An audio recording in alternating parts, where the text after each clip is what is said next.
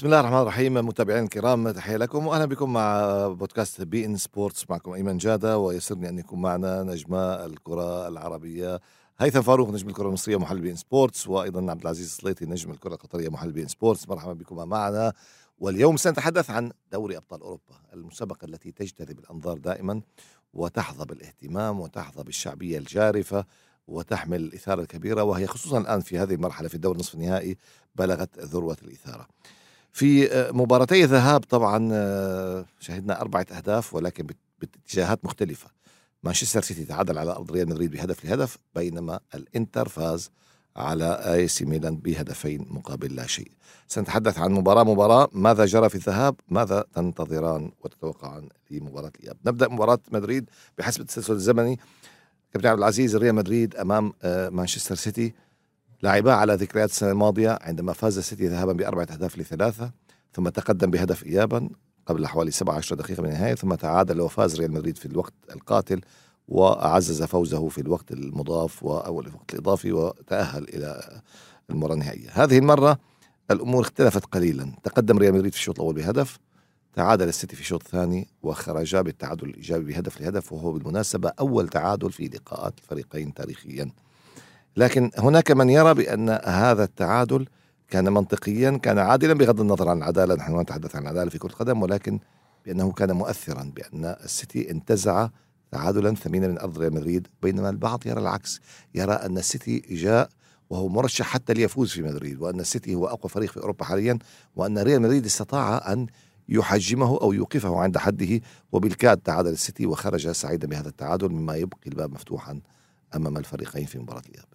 طبعا آه، الكل أو الأغلب كان يرشح مانشستر سيتي للانتصار في هذه المباراة أو التاهل للدور القادم. ما زالت هناك مباراة. ولكن تتحدث عن جاهزية فريقين قبل بداية المباراة ووضعية فريقين في الدوري. الوضعية طبعا بالنسبة لمانشستر سيتي هي أفضل بكثير. آه، طبعا آه، فورمة مانشستر سيتي لم تأتي من فراغ. فكان آخر فريق بدأ الجولة التحضيرية قبل بداية الموسم.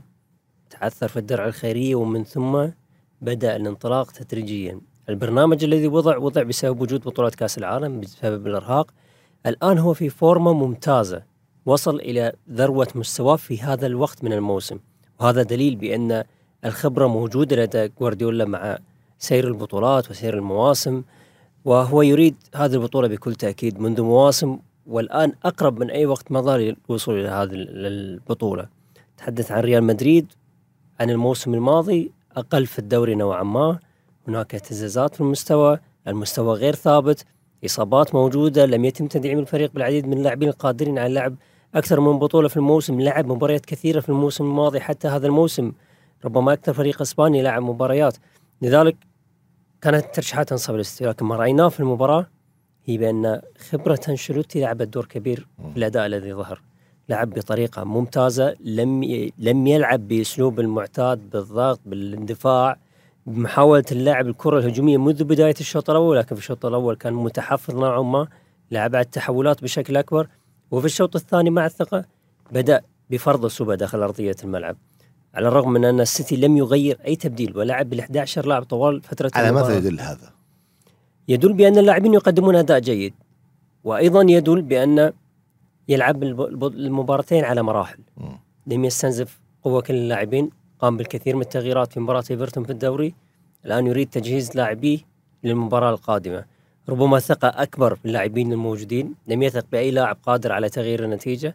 فكانت النتيجة ربما نوعا ما مرضية بالنسبة لجوارديولا. خارج أرضه تعادل أمام مدريد مرشح قوي للحصول على البطولة. لذلك لم يتهور ولم يقم بالكثير من التغييرات. فشاهدنا مباراة ممتعة تكتيكية على أعلى طراز من أنشيلوتي ومن جوارديولا. نعم. كابتن هيثم بعد إلغاء نظام الأوي جول سيستم أو أفضلية الهدف في ملعب الخصم أو الذي كان البعض يسميه الهدف مضاعف في ملعب الخصم هو لا يكون مضاعف إلا في حال تساوي في المجموع. آه بعد إلغاء هذا النظام بالتعادل صفر مقابل صفر هدف مقابل هدف ثلاثة مقابل ثلاثة ما لا يهم. بالتعادل ألغيت مباراة الذهاب تعتبر. بالضبط. وكأننا الآن سنلعب مباراة واحدة لتحديد المتأهل. من يفوز فيها يتأهل وإن وقع التعادل يتم التمديد واللجوء للترجيح من أفضل القرارات اللي أخذتها الويفا في السنوات الأخيرة هو آه، إلغاء قاعدة احتساب الهدف خارج الأرض بهدفين في معك. التعادل. نعم. لأن لك أن تتخيل إن القاعدة دي مطبقه حتى الآن. مم. مانشستر سيتي هيروح ملعب الاتحاد يلعب آه وكأنه فائز بهدف. زي ما جيم يلعب دفاع.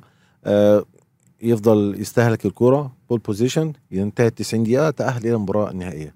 ولا آه يندفع وكأنك كنت. تشجع اللاعب العقيم. بالظبط. فقرار ممتاز. هيدفع مان سيتي إن هو يهاجم مش مان سيتي فقط كل الفرق اللي هي. آه بتخلص مباراتها بالتعادل. وده شفناه السنة اللي فاتت لما فاز مان سيتي على ملعبه 4 3 وتقدم بهدف رياض محرز في سانتياغو برنابيو. ثم تعادل رودريجو ثم حقق هدف فامتدت المباراة إلى extra time الحقيقة قرار ممتاز جدا و... وأنا أثمن هذا القرار من قبل الويفا وأتمنى أنه يطبق على كل المسابقات في جميع أنحاء نعم. العالم. إنما في آه، ملاحظة مهمة جدا. نحن نقول ريال مدريد هو حامل الرقم القياسي في عدد مرات الفوز بال Champions League 14 مرة. مانشستر سيتي عدد مرات مشاركته في دوري أبطال أوروبا أو في ال Champions League 12 مرة. يعني أقل من أقل من أقل, ألقاب ريال أقل من عدد ألقاب ريال مدريد. 12 مرة فعلا نعم. تاريخ ريال مدريد نعم. تاريخ آه، مان سيتي في الألفية الجديدة وخصوصا عارفين الحقبة بتاعت آه، مانشيني ثم بيليجريني وبعد ذلك طبعا آه، بيب جوارديولا. آه، انما أشوف إن لكل عصر رجاله ولكل وقت اذان زي ما إحنا بنقول. نعم. آه، مانشستر سيتي هو فعلا أقوى فرق العالم في هذا التوقيت. ريال مدريد في فترة من الفترات كان متسيد في بداية الستينات في الفترة الأخيرة برضه كان متسيد إنك تفوز بالبطولة في 2014 ثم ثلاث سنوات متتالية ثم هو حامل اللقب حتى الآن. في فترة من الفترات كان برشلونة أبو خالد هو سيد هذه المباريات الفترة من 2009 ل 2015 ليه؟ لأن كان برشلونة يا إما يفوز بالبطولة يا إما يحدد من سيفوز بالبطولة. إزاي؟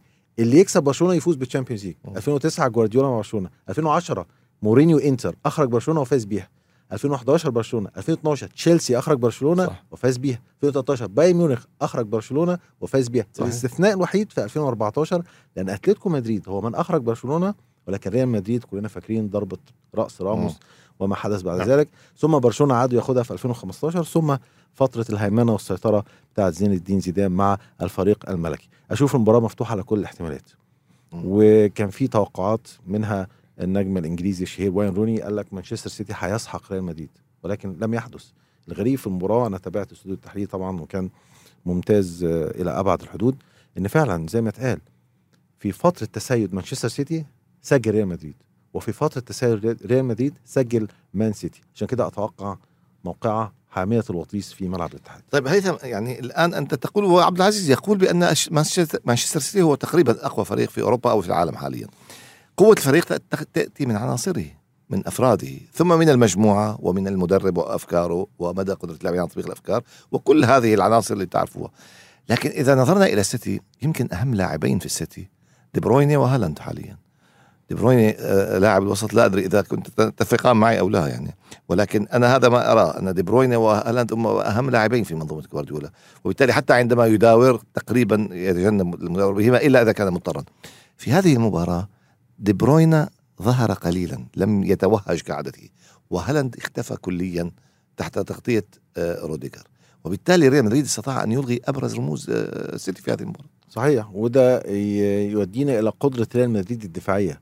واللي آه، بسببها رغم غياب ميليتاو. بالظبط بسببها فقد فرصته في المنافسة على اللا ليجا. ريال مدريد لما بيحب يدافع بيعرف يدافع. لأن فعلا هالاند اختفى تماما تماما في هذه المباراة. آه، من جراء الرقابه عليه من قبل آه، آه، روديجر حتى و- كتبوا عنها إنها على اسوء. مباراة في مسيرته. القصيرة طبعا. صحيح. لو نجح ريال مدريد إن هو يطبق نفس المنظومة الدفاعية دي في ملعب الاتحاد بالإضافة طبعا إلى لعيبة خط الوسط على كيفن دي بروين أنا أعتقد ريال مدريد هيمر من هذه المباراة. مباراة الذهاب انتهت إذا بهدف لهدف. النتيجة مبدئيا تبدو مرضية. للفريقين مقبولة للفريقين. يعني تسعد جوارديولا أكثر ما تسعد أنشيلوتي أكيد لأن أنشيلوتي كان يتطلع الفوز وطالب بإلغاء هدف آه، سيتي على اعتبار أن الكرة تجاوزت خط التماس وإلى آخر ذلك. واستشهد ببين سبورتس على فكرة. نعم نعم. الحقيقة حتى حتى الصحافة الإسبانية ماركا وصحف أخرى ومحطات تلفزة إسبانية استشهدت ببين سبورتس. والحقيقة أنا شخصيا شعرت بالفخر عندما قال أحد المحللين الإسبان وقد ترجم لي الكلام قال هل معقول أن قطر تستطيع عن طريق بي إن سبورتس أن تثبت أن الكرة لم تخرج وفي إسبانيا والفار المستخدم في المباراة ما استطعنا اثبات ذلك؟ يعني اعتبر أن هذه نقيصة منهم شيء يدعو وشيء للفخر فشيء يدعو الفخر بالنسبة لنا طبعا. لكن أنا أتحدث هنا من زاوية أخرى الآن. إذا كنا قد اعتبرنا المباراة الأولى انتهت كما يقولون بخيرها وشرها للفريقين. الآن كيف ستكون المباراة الثانية؟ وإن كان هناك شك حول أحد نجوم الريال في المباراة الأولى كامافينجا ان لا يشترك بسبب الإصابة. بداية يجب أن نعطي كل التقدير والثناء لفكرة هو. الجندي المجهول الحقيقة لأنه هو, لم- لم- هو الفني لا. الذي يقوم بتصميم مدات ال graphics والحسابات هذه يعني. هذه نعم. هذه كانت مصدر ومرجع للكثير من القنوات نعم. التلفزيونية في- بالمناسبة هذه ليست أول مرة في مناسبة سابقة في دوري أبطال أوروبا أذكر الزميل جمال الشريف استخدم لقطة طبعا فكرة دائما هو الذي ينفذها ورود خوليت كنت معنا في الاستوديو هيثم فاكرها رود. رود خوليت صورها صورها بهاتفه نقل وأرسلها ونحن على الهواء في استوديو إلى صحيفة هولندية قامت بنشرها فورا. تلغراف ونحن على الهواء نشروها قالوا بناء على بي إن سبورتس قطر أن الكرة ما لا أدري كانت خرجت دخلت أياكس تشيلسي. أياكس تشيلسي. شيء من هذا في استاديو أيضاً- استشهدوا بها لأن الفريق الهولندي. تسلل يعني هذه ليست. أول مرة بي إن سبورتس. حقيقة تقدم خدمة عالمية لكرة القدم. وهذا الموسم أيضا مباراة وولفرهامبتون وليفربول في نعم. كأس الاتحاد. نفس الأمر كان التصوير لم ينقل زاوية الفار لعمل الأوفسايد. واحتسب الهدف وانظلم فيها وولفرهامبتون والحقيقة هذا يدعونا أن نطالب الفيفا بتطوير التقنيات المستخدمة في الفار وما شابه ذلك، يعني أن تضاف إلى تقنية خط المرمى الخطوط الجانبية لنعرف الكرة خرجت أو لم تخرج كما حدث في هذه المباراة الأخيرة ولعناصر أخرى. يعني لا يتدخل فيها الفار عادة يمكن أن يصبح حد ويتدخل يساعد الفار في المسائل التي يكون فيها هدف مم. أو شيء حاسم لا يتدخل لكن في كل, هذه في كل اللقطة كرة. هي يعني لو كانت حسبت رمي التماس لريال مدريد لما جاء الهدف. ولكن لو لم تحتسب هدف لا, لا ليس لها فائدة من العودة للفار ولكن في حالة الفار لكن يجب وجود وجود يجب الفار وجود الفار يعني يمكن أن يكون مرجعية في مثل هذه الحالات صحيح صحيح أتفق نعم. معك نعود, تماما. نعود للحديث عن المباراة الثانية. المباراة الثانية. المباراة الثانية طبعا في ملعب الاتحاد من المفترض بأن يكون مانشستر سيتي هو الذي يفرض أسلوبه بشكل أكبر كونه يلعب أمام جماهيره. مباراة مباراة العودة. مدريد أتفق مع كابتن هيثم بأن في طوال الموسم عندما تكون لديه الكرة يكون أخطر فريق في العالم. ولكن عندما يفقد الكرة فريق قد يكون هش لأنه لا يضغط على الكرة تنظيم قد لا يكون جيد لا توجد شراسة في قطع الكرة فيكون الأمر سهل مم. على فرق الخصم شاهدت أنا يعني آه، ممكن أستشهد بمثال مباراة مايوركا تقريبا في الدوري نفس الأمر 1-0 مايوركا فاز فيها وكانت في منتصف الموسم. هذه أيضا كانت ممكن ان أن تحدد مسيرة ريال مدريد في الدوري. لم يكن يضغط على حامل الكرة قام برفع الكرة بسهولة وسجل هدف. الآن الأمر تغير الآن الأمر أصبح أكثر جدية. هي البطولة التي يريد مدريد تحقيقها. قد لا نقول فشل لريال مدريد ولكن ريال مدريد الآن حصل على بطولة الكأس بطولة كأس العالم سيكون نجاح للانديه فوق العادة. يعني نجاح فوق العادة ولكن عدم الخروج بالدوري ربما يسبب نوع من الإحباط لديهم. لذلك يريدون جعل هذا الإحباط دافع لهم في مباراة الإياب للوصول إلى النهائي. وبكل تأكيد من سيترشح من ريال مدريد ومانشستر سيتي سيكون هو المرشح المفضل. المرشح المفضل. ولكن في مباراة ال- الإياب مانشستر سيتي يجب أن يفرض أسلوبه ولكن على مدريد نفس الأمر. عزل هالاند كما حصل في المباراة الماضية. شاهدت بأن ليس فقط روديجر هو من كان يراقب هالاند ولكن أيضا توني كروز. توني كروز كان لديه دور كبير في تغطية زاوية التمريرة. دائما عندما حد وأيضا مطلوب كان قطع التموين عن عن هذا وهذا وهذا ما حدث من البدايه ليس فقط إيصال الكرة لهالاند لذلك هالاند في هذه المباراة. كنسبة إحصائيات لمس الكرة لمسات ربما قليلة قليلة, صح. مقارنة بما يحدث مع الدوري الإنجليزي. فكان نجاح تكتيكي لأنشيلوتي. إذا ما طبق هذا الأمر ووصل إلى أبعد فترة ممكنة من عدم تسجيل مانشستر سيتي ستكون لديه فرصة أفضل. نعم. أيضا لديه فينيسيوس قادر على الاختراقات وعمل الفارق. بنزيما في أي لحظة منه ممكن أن يفعل شيء. رودريجو لديه عناصر هجومية ممتازة ولكن التركيز الأول يجب أن يكون الشق الدفاعي وكيفية منع السيتي ومن ثم العمل على الجانب الآخر الهجومي. نعم. طبعا نحن هنا نتحدث عن ما نشاهده عاده من المباريات لأن السيتي عندما يسجل يبدأ بالتسجيل مبكرا يرعب ويرهب المنافس وينهار بسرعة هذا المنافس تحت وقع ضربات فيقبل أهداف كثيرة. لكن على سبيل المثال في الموسم الماضي عندما استضاف السيتي ريال مدريد سجل عليه هدفين في أول عشر دقائق أو أول ربع ساعة. وتوقعنا أن تكون نتيجة كبيرة ولكن هذا لم يحدث. فاز بأربعة لثلاثة. ليفربول أيضا تقدم بهدفين في اول ربع ساعه فخسر بخمسة لاثنين. يعني ريال مدريد أيضا فاز على تشيلسي بهدفين مقابل لا شيء. ريال مدريد تعود أن يصدم الفرق الإنجليزية في أرضها. يعني لا يجد مشكلة في اللعب على الملاعب الإنجليزية. أضف إلى ذلك ما قاله عبد العزيز بأن ثلاثي الهجوم شاهدنا واحد منه يتألق في مباراة الذهاب وهو فينيسيوس. لكن رودريجو وبنزيما لم يقدما الكثير في المباراة الأولى. ويفترض يعني أن لا يلعب مباراتين متتاليتين. بدون التالق صحيح. رغم إن هم كانوا أحد أسباب أو أو هم الأسباب الرئيسية لتخطي ريال مدريد مان سيتي الموسم الماضي مم. أهداف بنزيما وأهداف نعم. آه رودريجو. نعم. إنما أتوقع هيكون الوضع مخالف في ملعب الاتحاد. حتى الفكر حتى التكتيك حتى ال- الضغط طب هو كان ملعب الاتحاد يعني ألا يضغط أيضا على مانشستر سيتي؟ لا أنا أعتقد مش هيضغط مش هيعمل عليه ضغط عالي لأن مانشستر سيتي قادر على الخروج من الكورة. أنا أقصد الملعب نفسه أن تلعب في أرضك أمام جمهورك ألا يشكل هذا ضغطا؟ لأنك مطالب بالفوز حتما. آه على مانشستر سيتي آه أتفق. معاك أتفق معاك. وبالتالي كما قال عبد العزيز إذا استطاع ريال مدريد أن يطيل أمد التعادل السلبي أو عدم قبول الهدف سيزيد من هذا الضغط. طبعا نقطة مهمة جدا. إنما موضوع الضغوط أبو خالد أنا أتوقع لعيبة world class player لعيبة professional أنا أعتقد آه، حمى ما قبل المباراة وبعد ما تعمل warming up خلاص الماتش بقى أنا وأنت ومين الأفضل.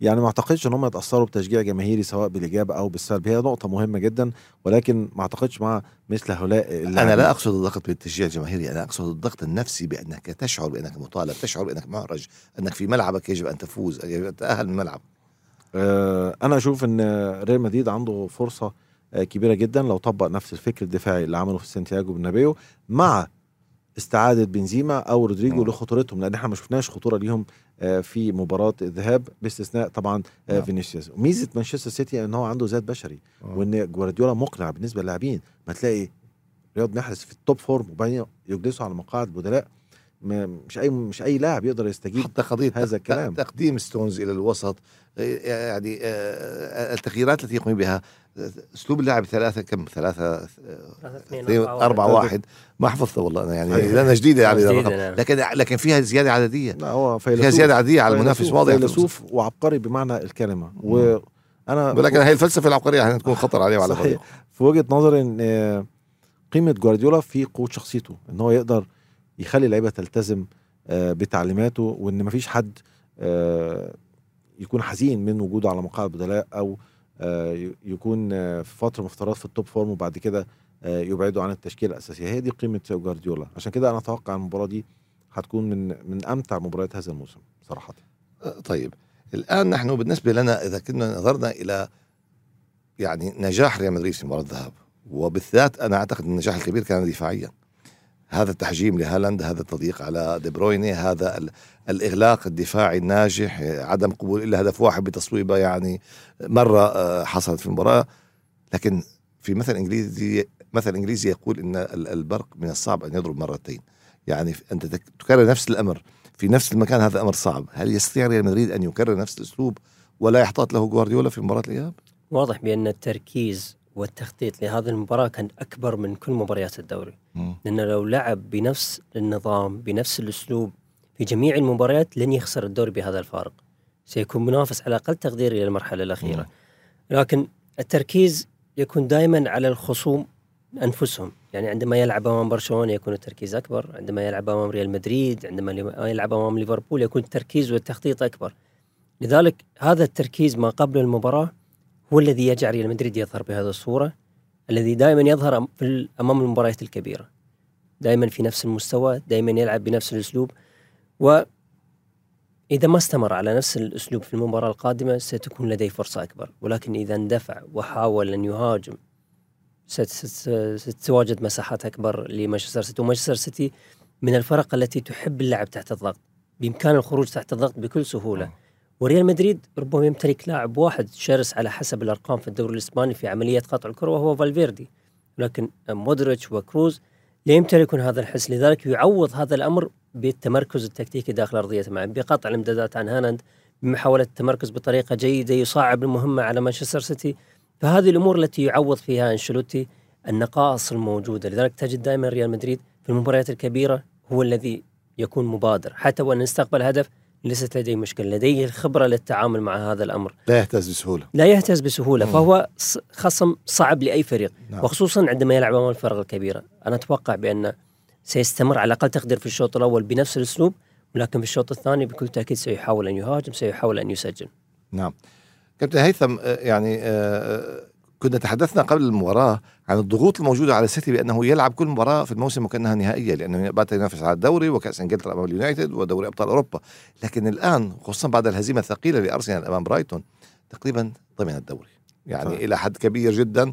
كانت نسبة قبل هذه المباراة يمكن 91% الآن صارت 99% أو أو 100% حتى صحيح. فبالتالي ضمن الدوري ارتاح في الدوري. آه. هذا سينعكس يعني هذه الراحة ستنعكس على أداء أكيد في مباراة ريال مدريد. آه بالظبط وخصوصا إن هم عايزين يعملوا موسم تاريخي.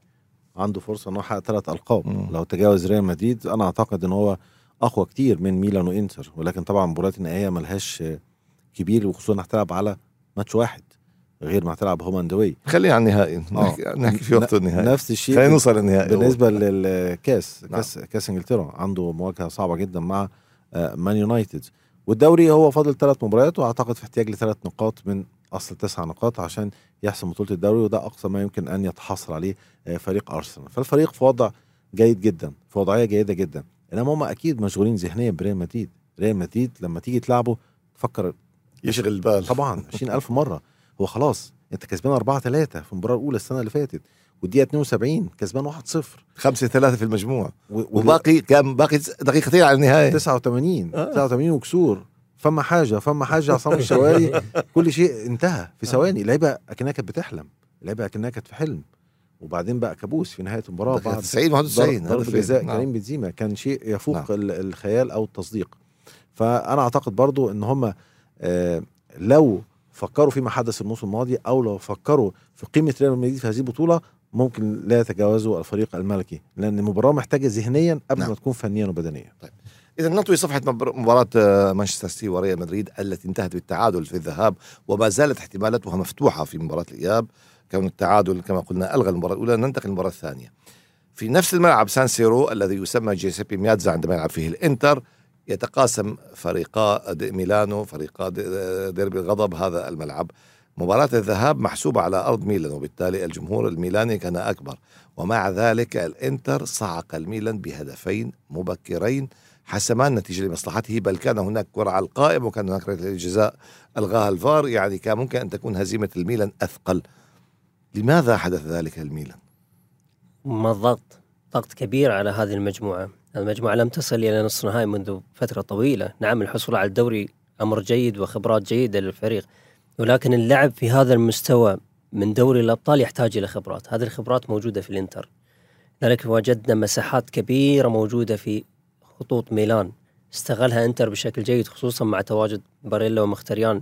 في في عمق الملعب وما بين الخطوط يلعبون واللعب بمهاجمين أيضا يشكل ضغط اللعب اثنين ضد اثنين. فهذه أمور تكتيكية تفوق فيها إنزاجي في, في المباراة. وأيضا أمور الخبرة من وجهة نظري أيضا لعبت دور كبير فيما حصل.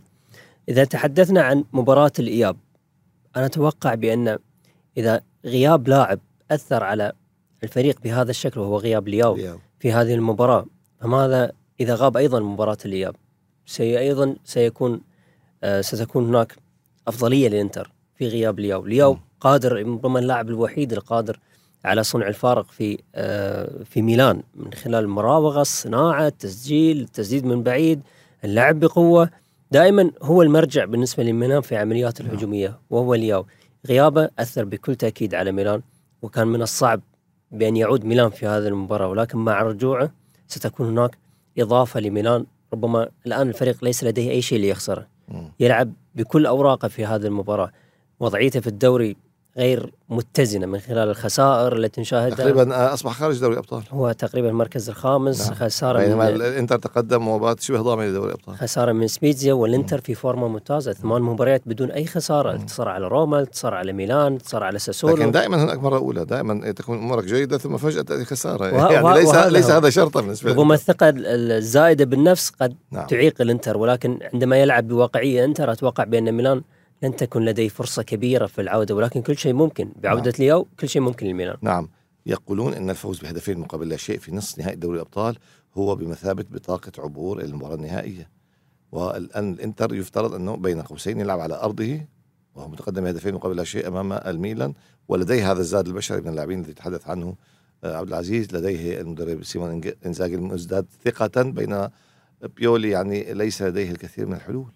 آه ولكن الديربي له أحكام مهم. أعتقد الكلام ده ممكن ينطبق مثلا لو فريق من ألمانيا بيلعب فريق من إسبانيا وفاز خارج ملعبه بهدفين مم. أعتقد مباراة العودة هتكون سهلة والعكس صحيح لو فريق إنجليزي بيلعب فريق إيطالي وفاز خارج ملعبه إنما ميلان وإنتر وعلى نفس الملعب أنا أعتقد الموضوع آه لسه في كلام مهم. آه لأن زي ما إنتر استطاع إن هو يسجل هدفين قادر ميلان على العودة ولكن آه بشروط أشوف إن النتائج في الفترة الأخيرة مصلحه الإنتر السنة اللي فاتت في كأس إيطاليا السنة دي أيضا في هذه السنة ثلاث انتصارات. من أربع مباريات بالظبط مقابل الفوز يمكن واحد ميلان. فاز في الدور الأول قبل كأس. العالم في قطر وبعدها ثلاث انتصارات. بالتالي ولكن.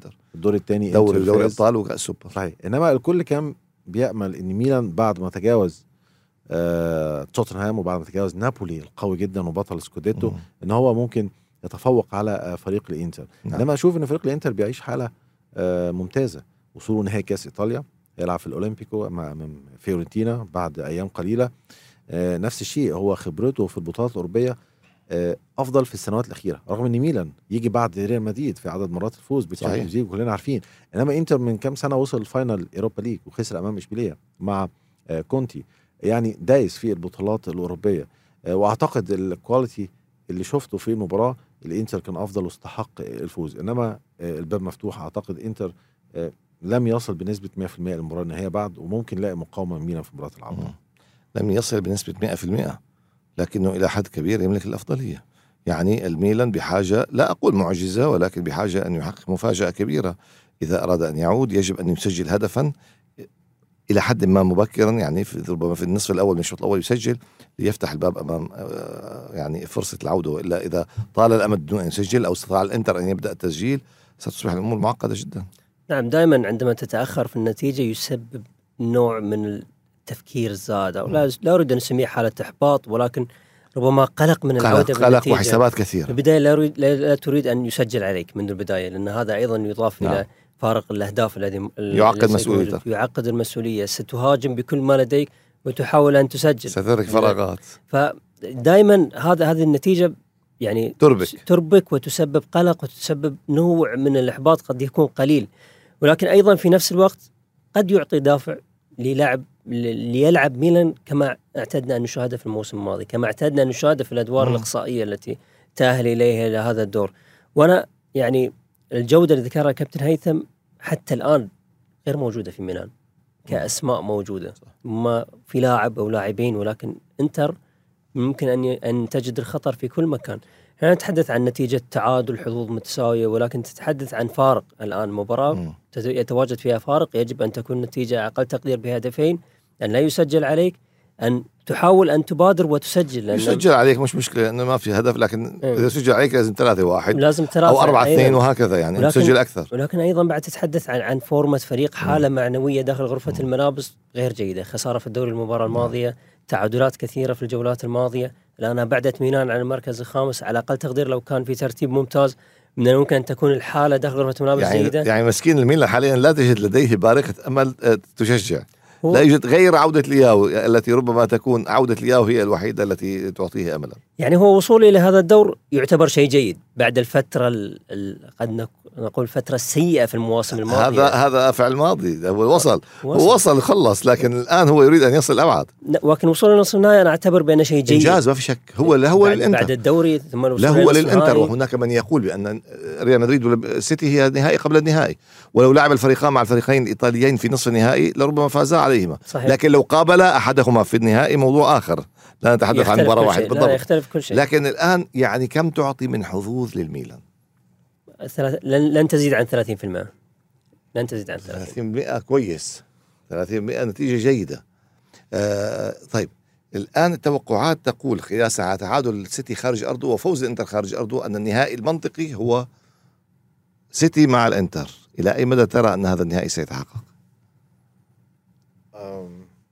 لا أنا أشوف إن فرصة السيتي وريال مدريد في وصول النهائي 50 في 50 ما زال. آه ما زال. طيب. أنا ما طب مين. توقع في النهائي؟ آه إنتر وريال مدريد. والله أعلم. ريال مدريد والله أعلم. أقوال أخرى؟ سيتي وإنتر. السيتي وإنتر. وهو المنطق حتى الآن الذي يسود لكن لا يسود المنطق دائما في كرة القدم حتى النهاية. عبد العزيز السليطي شكرا جزيلا شكرا لك. هيثم فاروق شكرا شكرا جزيلا أبو لك. خالد نلتقي دائما على خير.